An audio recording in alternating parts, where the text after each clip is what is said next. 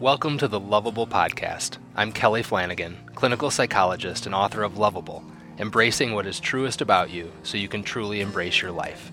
In this podcast, I'm walking with you each week for one year through Lovable's companion book, The Year of Listening, Loving, and Living.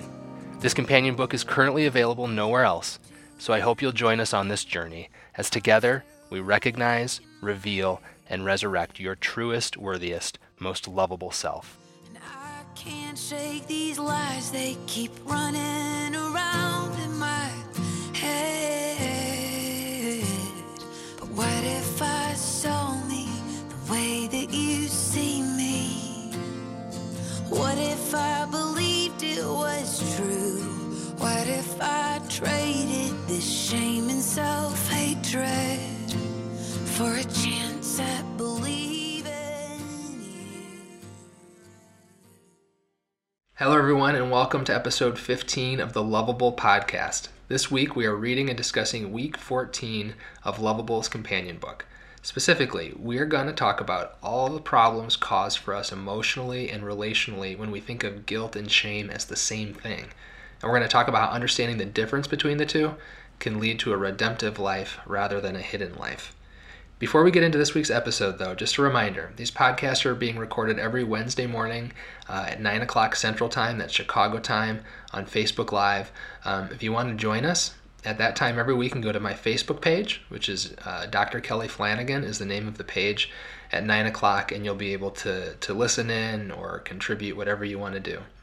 If you want a reminder on Wednesday mornings to tune in, or if you uh, would like to know when a new podcast episode or blog post is published, make sure you're subscribed to my weekly newsletter, which comes out every Wednesday morning.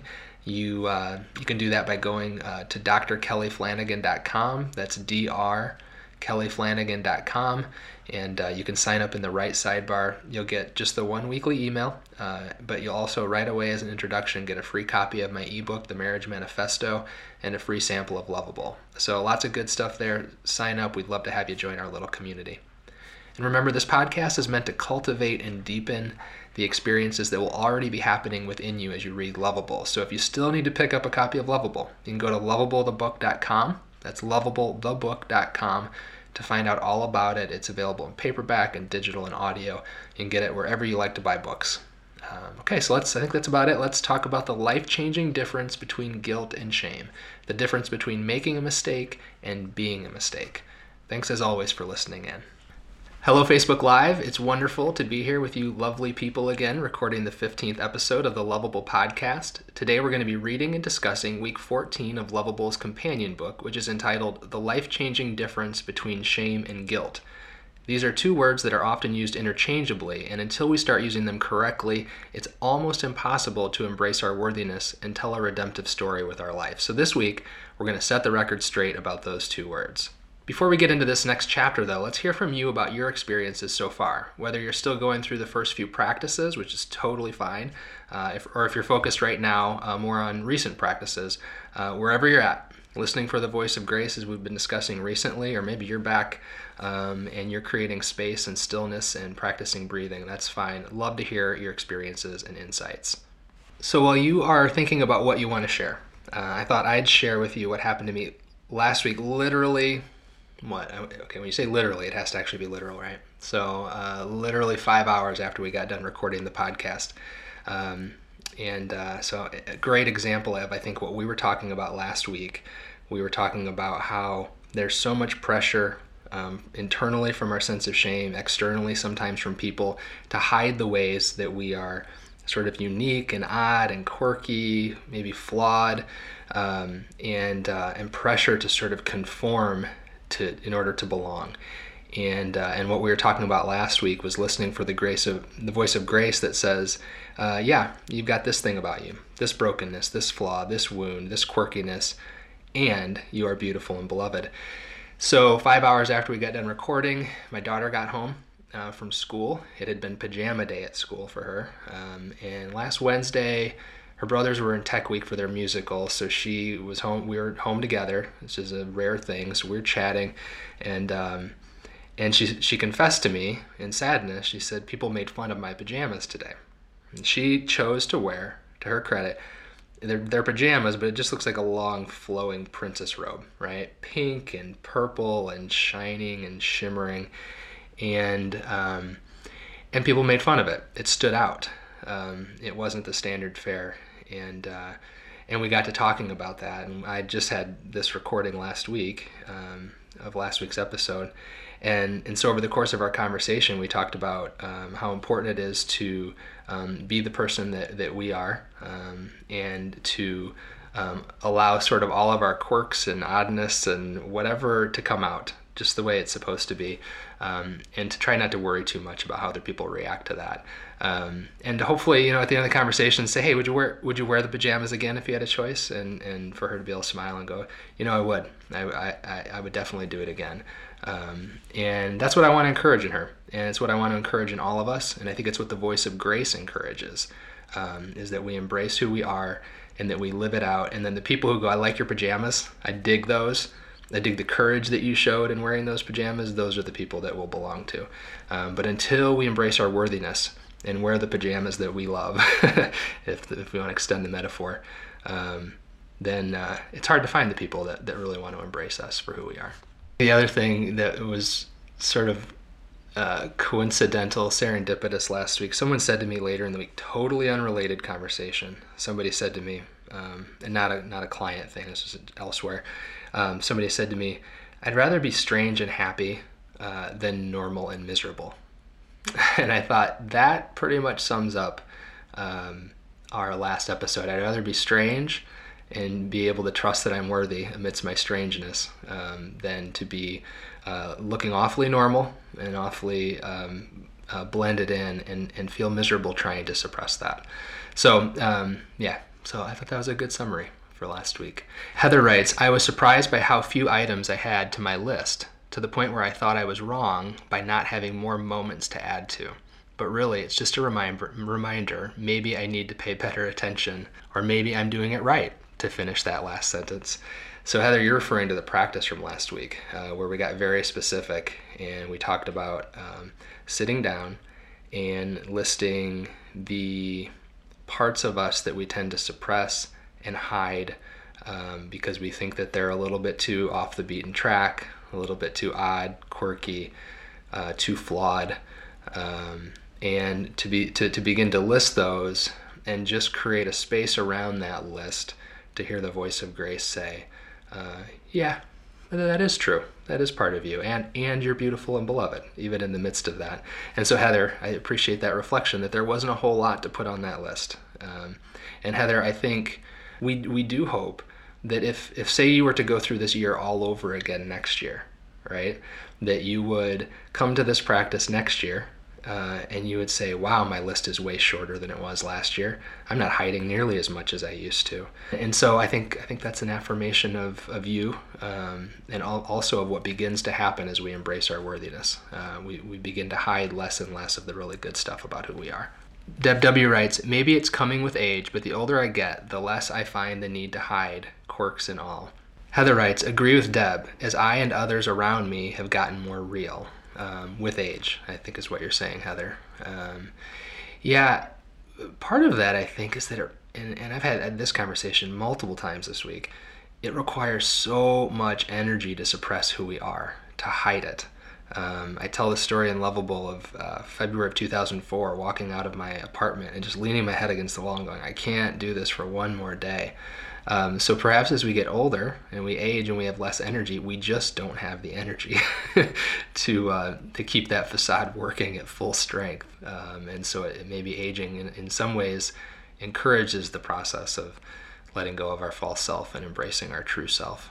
Mike writes, agreed. Aging brings a lower energy level, so I don't have the energy to try and maintain appearances. Yeah. Yep.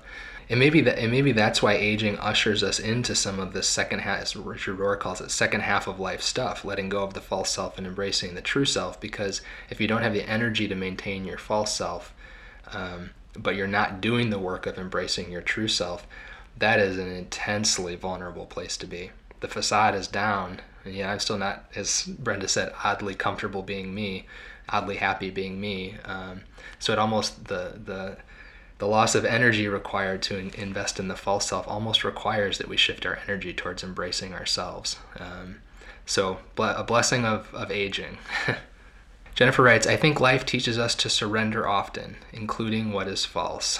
Um, boy, that's so true, Jennifer. And Richard Rohr talks about this transition to the second half of life, where you go from building your false self to letting it go and embracing your true self, that the only experiences that can really trigger that transition are great suffering or great love. Um, and so both of those, both suffering and love, are experiences which lead us to surrender, um, and to surrendering the false self in particular. So um, I appreciate that that contribution. Thank you. Uh, Jason writes, I have struggled with being odd all my life. Every day I have a hard time interacting with people. Now I recently found out my three-year-old son is autistic. Need to figure out how to keep him from, and your your comment is cut off, Jason, but I think we can sort of anticipate where you're going. Um, I uh, I gave a talk last October, and uh, one of the sort of main points of the talk is that as parents, we worry from our wounds, right? If you are worried about something in particular for your kid, it's probably because you have a, root, a wound around that area that you're trying to prevent for your kids. And so, Jason, I think what you're saying is, you know, I've sort of felt on the margins my whole life, and here now my son is diagnosed with this diagnosis, this condition that, um, like, in, in a way places him on the margins, and I don't want him to have to um, experience the wounding of that that I did. Um, and makes me a little bit emotional, honestly, Jason, to, to think about the ways that y- your son, that your own experiences of loneliness and not belonging and being odd, maybe, will be redeemed um, in the way that you parent your son, and making sure that he knows he has a place to belong, um, that he knows that his the things that make him a little different don't make him less worthy. Um, you get to redeem that with him, and that is a beautiful thing. Shelley writes, I am in tears. We are discovering my oldest son may have undiagnosed high-functioning autism. I felt your words were meant for me. Shelley, I'm so glad that you tuned in today. The irony that um, uh, a kid diagnosed on the autistic spectrum um, is in the best hands possible um, when they are in the hands of parents who didn't always feel accepted themselves, know what it's like to feel like they're on the margins, um, that your your sense of empathy will guide you as a parent. Um, is a tremendous gift to your child. So it feels like it all gets redeemed if we give it a chance. Brenda writes, I also have become oddly more happy being me recently. um, Brenda, I love the way you succinctly put things sometimes. I also have become oddly more happy being me. Brenda writes, ironically, I see my biggest flaw as saying or not saying the right words. Laugh out loud. That is ironic, Brenda, um, because I... I think you have a gift uh, for saying just the right words. And um, it reminds me, I was talking to a friend, and I was talking about a series of talks I gave last October, and how I was sort of, uh, I, I'd seen the promo for the talks, and the promo sounded like there was going to be a pretty great guy coming to talk. And, and she said, she said, well, Kelly, they can promote you any, any way they want to. You're just going to go tell them what you know. Um, and it was like, oh yeah, that's all I have to do. I just have to say what I know, and people get to decide what they want to do with that, and I don't have to take on any any burden about that. Um, and it created a real sense of ease in me. So Brenda, I'd say you have a gift, and uh, just let yourself let yourself say what's on your mind, and let other people decide if they're the right words or not, and try not to be too burdened by their decision. Karen writes, I have learned to care less what other people think of me. If people don't like me as I am, I have learned how to let them go and find those who will love and accept me for who I really am. Yeah, and you know, and we're gonna get we're gonna get into all this today. Um, this idea that when we can trust that we are with somebody who accepts us exactly as we are, somehow we become more open to receiving um, feedback, constructive criticism from them, because we trust that their regard for us is intact, regardless of Um, maybe advice or feedback they have for us or challenges. So um, I think that was something I said at the beginning of a podcast episode a couple weeks ago. A friend who was out visiting said, Kelly, your podcast stinks. You need to do this. And it was a fun conversation because I, I know how much he loves me. I know that's not going away. um, and that he was truly just uh, just challenging me and giving me good advice. And so we can receive that with it when we know we're worthy, and uh, when other when we can trust other people know we're worthy as well. Kelly writes, "The mantra I adopted a few years ago is live out loud. It has served me well and is continuing to do so. I am a few episodes behind everyone, but I enjoy hearing the podcast." Um, Kelly, thanks for uh, tuning in and contributing that, even though you're a little behind, because it's exactly what a lot of people need to hear today. Live out loud. I love it. Jason writes, "Doesn't it complicate work, though? We still have to be expected to mold who we are to our jobs." Yeah, back when we were doing courtyard conversations with Untangled, and we were having small groups of people get together to discuss ideas that eventually went into Lovable, um, this was something that came up consistently. Should you expect to be your true self at work? Should you expect to find a place of belonging at work?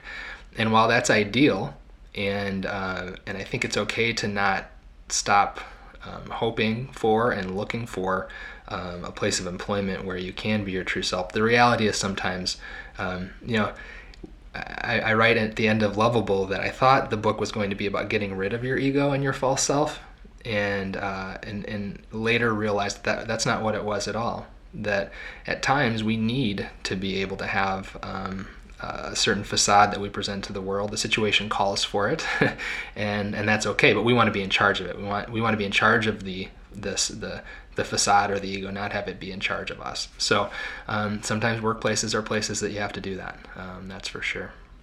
Heather writes, "I gave up trying to hide the real me at work. Now my coworkers get the full brunt of my awesomeness." I love it, Heather. um, yeah, and there are some workplaces where we assume the workplace can't handle, right, um, who we are, but we're not giving it enough credit. Um, and the, the, the workplace actually can handle the full brunt of our awesomeness if we give it a chance. So uh, test the test the edges and the boundaries of that is, is uh, Heather's message. Melinda writes, "One of the biggest transformations I've gone through happened in the past few years when I truly began to have my own back. I didn't realize the degree to which I'd abandoned myself prior to that." Um, Melinda, though, that's a powerful word, the extent to which I've abandoned myself.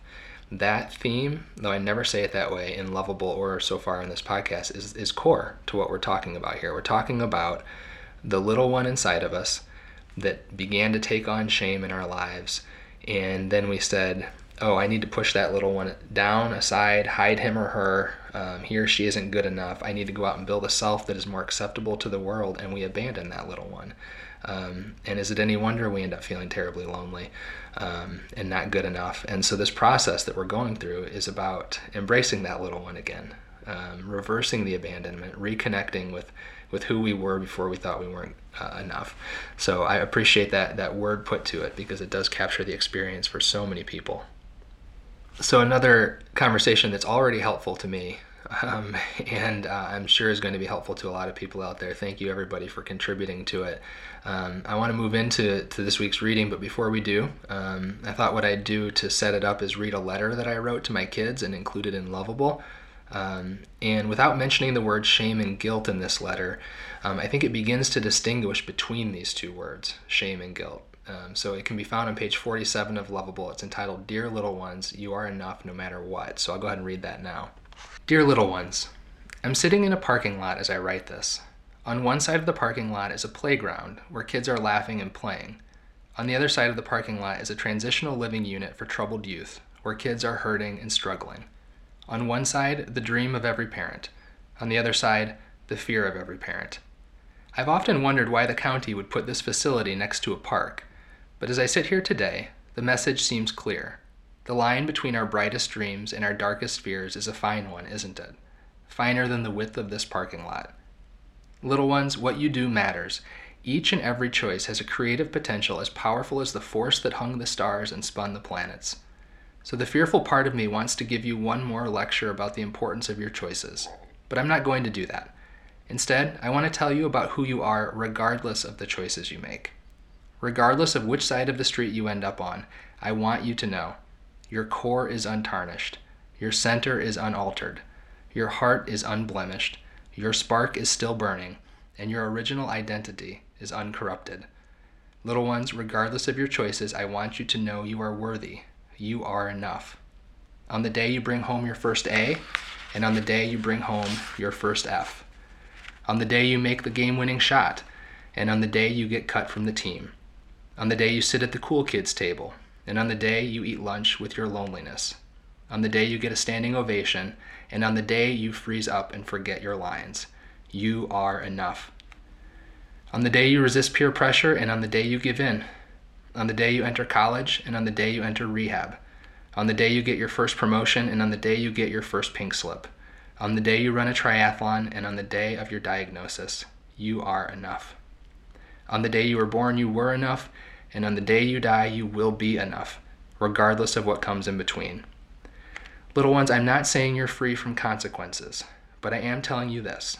While many poor choices do have a consequence, most poor choices are already a consequence, the consequence of doubting our worthiness.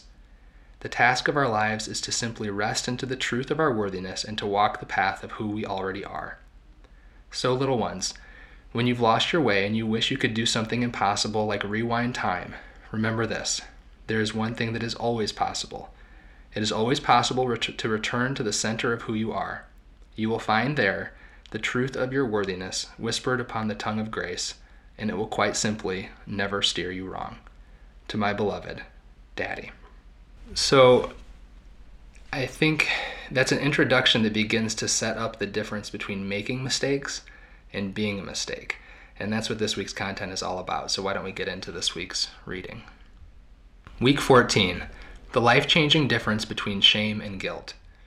On a Friday morning, my daughter Caitlin, who was a three-year-old at the time, was drawing me a picture with a colored pencil. Her face was screwed up with concentration, nose crinkled, dimples lopsided. She let out a big, dramatic sigh, and I said, and she said, I made a mistake. I need to erase it. I tried not to laugh as I looked at the random loops and swirls of abstract toddlerhood and wondered to myself, honey, how can chaos contain mistakes? But I fetched an eraser anyway, and she started to rub. However, colored pencil doesn't erase, it smudges. So she rubbed harder, and the mistake got worse, and worse, and worse.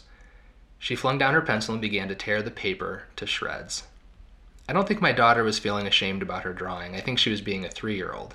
Yet, on a Friday morning, she illustrated the way shame destroys us. Shame is like the crummy pencil eraser of life. It mires us in an endless, hopeless effort to erase our mistakes, and it tears up our lives in the process. Shame whispers, convincing us our mistakes and shortcomings and failures and faults are who we are. It convinces us we need to erase our mistakes and our mess if we are to be worthy of love and belonging. So we spend our life mired in depressive regrets about words and actions and days and years we wish we could take back. Or we spend our nights in anxious rumination about how everyone reacted when we said this or did that. We quietly beat ourselves up and wish for a do-over. But the truth is, our mistakes are written in the colored pencil of time. Time can't be reversed, and our mistakes can't be erased. There are no do-overs. Yet shame keeps us stuck in this endless cycle of hopeless attempts to erase or hide our history and ourselves. It immobilizes us, it shuts us down, and in doing so it can destroy a life, one paralyzed day at a time. But there is another way. The way out of our shame is not to erase our mistakes. The way out of our shame is to feel guilty about them. Guilt is shame redeemed by grace. Shame tells us we are lousy, guilt tells us we did something lousy. Shame whispers, your mistakes define you, but guilt proclaims, we are defined by redemption, not by transgression. Whereas shame seeks to hide the past, guilt claims the past. Shame says you are corrupt and rotten and weak and powerless and you should hide because anything you do will be another failure. But guilt says, yeah, I messed up. I'm guilty as charged, but my mess doesn't define me. And because it doesn't define me, I can do something different now. Shame looks backward interminably. Guilt glances backward and then moves forward. Shame coerces us into passivity. Guilt propels us into action.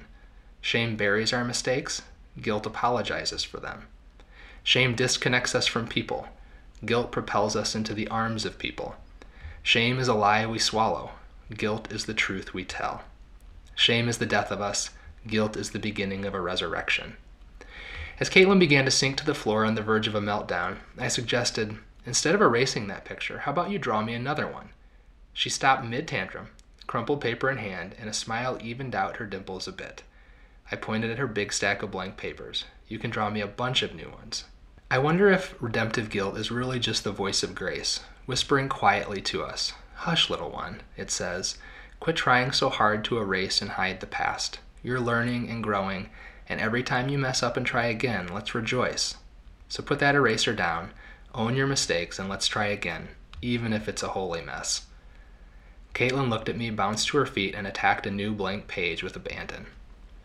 In life, we can choose to listen to our shame. We can focus on all our mistakes, and we can get hopelessly bogged down in trying to analyze them, erase them, justify them, or hide them. Or we can approach every day like a new sheet of paper. The size of the stack is different for each of us, of course. Our remaining days are all differently numbered. But if we have only a single page on our stack, only one day remaining to live, we have one blank page on which to draw a new, redemptive picture of our life. We can draw pictures of courage and vulnerability, of apology and forgiveness, of love and sacrifice, of passion and purpose. Today is a new day. Today is your blank page. Today is pregnant with the possibility of a new picture, a redemptive event, a beautiful love. What will you do with today's blank page? So I'd love to hear your reactions to this week's reading. Um, do you agree with the distinction? Do you disagree with it? Uh, can you recall times when you felt shame, but in hindsight, maybe just a little bit of guilt and redemption would have been totally okay? Um, and while you're thinking about that, I thought I'd give you two quick examples of a time where I acted from shame and a time I acted from guilt. Uh, the time I acted from shame that comes to mind, I was in the third grade. Um, uh, I had not had this memory in years, and then I was giving an interview, I think last September, and it came to mind. Um, in third grade, I got home from school one day, opened up my book bag, and I had accidentally, we had uh, sort of passed all of our homework for the day forward, and I had accidentally gotten one girl's homework for the day folded into my papers to take home. And I felt so bad about having made a mistake and so afraid of getting in trouble um, that I just couldn't bring myself to think of going back to class and saying, hey, I messed up. Uh, here's Diana, her name is Diana. Diana, if you're out there, listening by any chance. Um, Diana, here's Diana's paper. Uh, I remember her name still. And I couldn't bring myself to do it. I couldn't get to a guilt place. I could only stay at a shame place. That that this was this was a horrible thing I had done, and it meant the worst thing about me. So I we were living in a, a trailer in, at the time, and uh, a trailer has like a, a liner around the bottom of it to hide the wheels and the undercarriage. And I took that paper and I stuffed it underneath the the trailer, and it's probably sitting there to this day. Um, Because shame causes us to want to hide. Um, it says the mistake, you are a mistake, um, and people will treat you that way if you reveal uh, the mistakes you've made. Uh, so, Diana, I'm sorry. Um, yesterday, um, I, I'm going to speak in in April uh, to a congregation in in Ashburn, Virginia, called Crossroads United Methodist Church. And uh, by the way, it's a public event. Uh, it's April fifteenth. I'm speaking um, at both morning services, uh, two different talks, one on worthiness and one on belonging. So if you're in the neighborhood, um, I know the folks at Crossroads would love to have you stop in. Um, and uh, and their adult and family ministry director called me to talk about promoting the talk, um, called me last Wednesday. Um, and I missed the voicemail. I don't know how I didn't catch it, but I missed it. And uh, and she called again yesterday and said, hey, uh, I, I tried to reach out to you last week, and you're, I know you're busy. And uh, she was very, um, very gracious about it. Um, but my instant reaction was was to go to that shame place, like, oh my gosh, um, they're going to think I'm unreliable, you know. Um, but really what it was was um, I want I want to appear perfect to these people, so so they don't have any reason to, to, to doubt me. Um, And, but instantly was able to kind of shift this time and go, dude, you made a mistake. Um, apologize, move on. um, and uh, led to actually a really great conversation with her about um, how we are both quite imperfect. So um, led to connection in the long run. Um, so that, to me, that's the difference. I made a mistake versus I am a mistake. And uh, it's a to me, it's a crucial difference because it gives us that that shift gives us a chance to now say, oh, because I made a mistake, I don't have to hide this. I can just go about repairing it, fixing it, redeeming it, forgiving myself, and moving on if that's what needs to happen. Um, and uh, and so it sort of it, it frees our story up for some really good things. Deb writes, I have tried to live by the mantra, when you know better, you do better, for myself and others. As I got older and started to drop the facade, it allowed me to cut myself some slack. Um, yeah, the the standard that we hold ourselves to sometimes. Um, and they, you know, it, it can be said in a lot of ways. Cut yourself some slack is a great way to say it. Um, and the word guilt, I think because it's been so fused with the word shame, has this really negative connotation. But these days I experience guilt as a very freeing word. Guilt is a word that, that allows me to cut myself some slack and say, yeah, you made a mistake, guilty as charged. Apologize, go fix it, do something different. Um, but it's it's a word that, that is actually sort of connected with a sense of grace for, for me and for others. So um, I think we want to move towards that as we as we grow older. Brenda writes, I love your distinction between shame and guilt. I read ahead this week, so I've shared it with others multiple times this week. Um, oh, that's fantastic, Brenda. And I think, Brenda, last week, weren't you saying that you, you tried to read ahead and were giving yourself some grace for not having done so? Um, glad you were able to, to get into the reading this week and already start to share that with people. Um, I know, and I was talking with this uh, um, ministry director this morning, uh, we finally did get a chance to connect, and um, particularly, I think, for people um, in religious context, I think distinguishing those words is so important. Um, in my faith tradition, with uh, when you, you look at the way oftentimes um, scripture, uh, biblical scripture is interpreted, um, those words are often used interchangeably. And so uh, it's really important to get in there right away and start to distinguish between the two.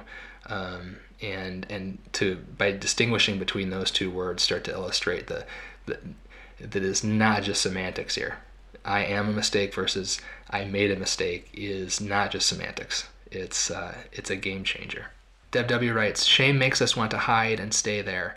Guilt leads us to grace and forgiveness. Thanks so much. Yep. And if we can keep them distinct, because oftentimes a sense of, you can start with a sense of guilt. Oh, I made a mistake.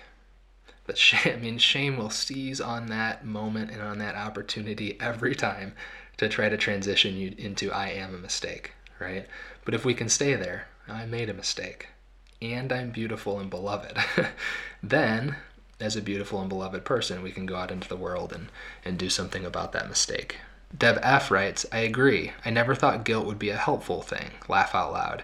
I find the sooner I address the issue, the sooner I am back in a state of peace. Boy, isn't that a powerful thing to begin to learn, to have that experience of um, actually um, I um, I re- reclaim a sense of peace um, and I get more con- more reconnected with my sense of worthiness when I can apologize, when I can correct my mistakes. And so why not go do it right now? Why wait? Why put that off? Um, and uh, and sometimes the answer is because it won't be received well. People won't take it. People won't won't, won't receive the, the your effort to, to correct a mistake or so on. In which case the, the, the work of um, embracing our guilt rather than our shame shifts to, then I have to forgive myself. Okay, I have to forgive myself for having done that. I've done the best I can to correct it, and now I move on. Molly writes, focusing on guilt instead of shame also gives us the dignity to take responsibility for what we have done and move on. That's yeah, that's it, Molly. Um, I love that. I love that word too, the dignity to take responsibility for what we have done. It's empowering, it's dignifying, um, and uh, it's redeeming uh, for for us and for, for everyone involved if they will agree to participate in the redemption. So, and then we get to go, to move on and and uh, can go back to acting from our worthiness, as I talked about in that letter to my kids. So, all right. So let's take this discussion now and make it just a little, even a little more practical for for this week by getting into this week's practice. I'll go ahead and read that now. Week fourteen practice. Last week we pushed back against the voice of shame by embracing our quirks and finding our worthiest identity in them instead of hiding them. This week we're going to push back against our shame in an even more radical way. While shame tells us our mistakes define who we are, anchoring us in painful and passive regret, the voice of grace is instead whispering of redemption. Your mistakes don't define you, your capacity for redemption does. This week, make a list of your mistakes. Go slowly, record whatever comes to mind regardless of how small or inconsequential it seems. Write down the big ones too, the ones which are painful to even recall. Over the first couple of days of this week, continue to add to your list. Identify at least ten. If you think of more than twenty, record the twenty that are most important to you, and then stop there. This week is not about condemning yourself. It's about fully embodying your most redemptive self. Once your list is complete, place them in order, from the easiest and most feasible to redeem to the most complicated or seemingly impossible to redeem. Redemption may include righting a wrong, issuing an apology, or seeking resolution where none existed. Once again, imagine yourself as the protagonist in your own story. Imagine watching yourself on the silver screen of your own life, wrestling with how to do something new today about an old mistake or regret. What would you want the character to do? Begin with the easiest time, easiest item on your list, but be careful. This redemption thing can get addictive. You might want to redeem something else on your list as well. If so, go for it. This exercise does not need to end at the end of this week. In fact, I hope it does not. Start to work your way upward to the more difficult mistakes and regrets to redeem. Tell a redemptive story with your life now. I would, again, love to hear your reactions to this exercise. Um, and while you're thinking about what you want to say, I'll tell you that I thought of our conversation several weeks ago. As I was as I was preparing this um, this reading for this week, I, was, I thought about our conversation several weeks ago when we were talking about how life is a story, right? And it's an opportunity to live a redemptive story. And I thought about your your incredibly thoughtful contributions. Um, that thinking of the, the practice that week was trying to imagine our life as a story and, and living it in a way that we'd want to see someone in a, on a, in a movie, for instance, live it. And, and and you guys did such a good job of saying, let's be careful here, because a lot of expectations arise within us, um, and um, this could be just another opportunity to feel ashamed that we're not living a good enough story. Um, and I feel like this exercise sort of flirts with that again. I don't know what you guys think, um, but I want to be very careful that this is not um, supposed to be an opportunity to um, to to sort of beat yourself up all over again. Um, it's not meant to be, it's not intended to be something that sets you up to fail and you go, oh my gosh, I wanted to, I wanted to apologize to this person and I didn't do it this week. Um, it's okay. It's okay.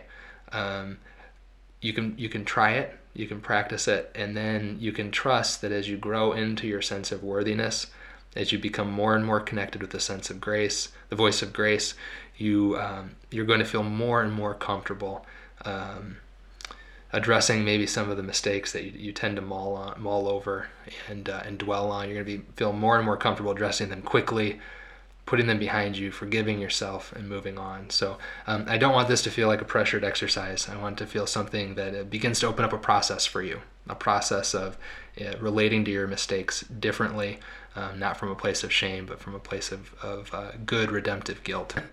Heather writes, you know what is interesting? Last week I looked forward to making the list. This week it bothers, scares me. Need to reflect on that. You know, these exercises are intended to progress. Um, there's a reason this exercise comes after several weeks of listening for the voice of grace. Um, because if we don't have the voice of grace within us, reminding us that we're beautiful and beloved, reminding us that our mistakes don't define us, reminding us that we are worthy and can be redemptive about the things that we sometimes regret, um, then this this exercise can turn into just an experiment in shame. So my encouragement to people would be, if it feels like it could become that, um, pause, go back a couple weeks, continue to to practice that practice of listening for the voice of grace, and uh, and then enter into this practice when you feel ready. Jennifer writes, I find that our imperfections make us more human and relatable. As I get better at asking for grace and forgiveness for my mistakes, I have realized that my relationships grow and get stronger. I think that's that's the beauty of it, isn't it, Jennifer? I appreciate you saying that, you know? So when I was able to to um, talk to this minister from Crossroads and just say, yeah, I really I botched it and I'm sorry, and it put you in a time crunch, and she's able to say, well, and I meant to email you back here and I'm sorry, and um, suddenly...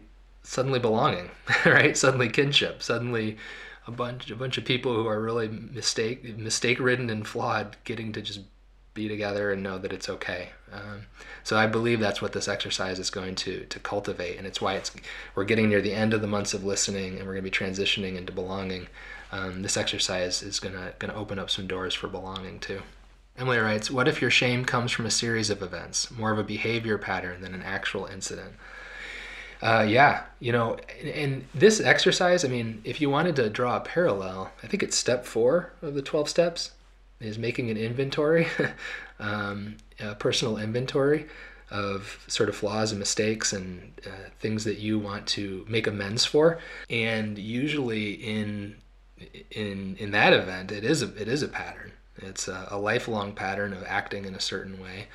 Um, and what I'd encourage you to do is is pick specific people. So for instance, I'll give you an example. For me, when I start to feel unsafe in a um, in an interaction with somebody, Um, the, the place of safety that I go to with my ego is I sort of become condescending, I smirk, I sort of act holier than thou. Now that, that happens much and less frequently these days, but I could tell you, um, and I did apologize for this recently, shortly after I did it to somebody, um, but I could tell you a number of people over time where I've, I've done that with. And so maybe you pick one, one of those people, um, and preferably the safest one, um, the one who will be most receptive to it. And you go back and say, this is what I do when I feel unsafe and I act this way, and it's, I really don't like that I do it, and I apologize. I, would you forgive me? Um, and so, yeah, make it very specific. Uh, don't don't feel like you have to, to sort of over overdo it by reaching out to everybody. Brenda writes, yes, I read ahead but didn't do last week's practice until nine this morning. I desire to be disciplined, balanced, and it never goes as I want, but it sort of works out. Yeah, and that's an encouragement to all of us, Brenda, that uh, these these practices aren't supposed to be neat and, and tidy and orderly, but they certainly become a little messy as we go through them, and it's okay to um, to sort of uh, put them together the way that we need to.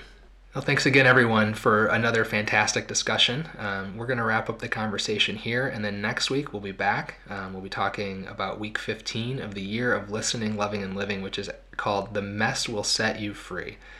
Uh, it's it's uh, derived from a blog post that I, I, I remember where I wrote it. I was standing at a conference of about for creatives and starting to realize that creative people, um, what, what made them most creative was that they just embraced the mess of creativity. So um, the mess will set you free next week. Uh, until then, remember you are lovable, mistakes and all.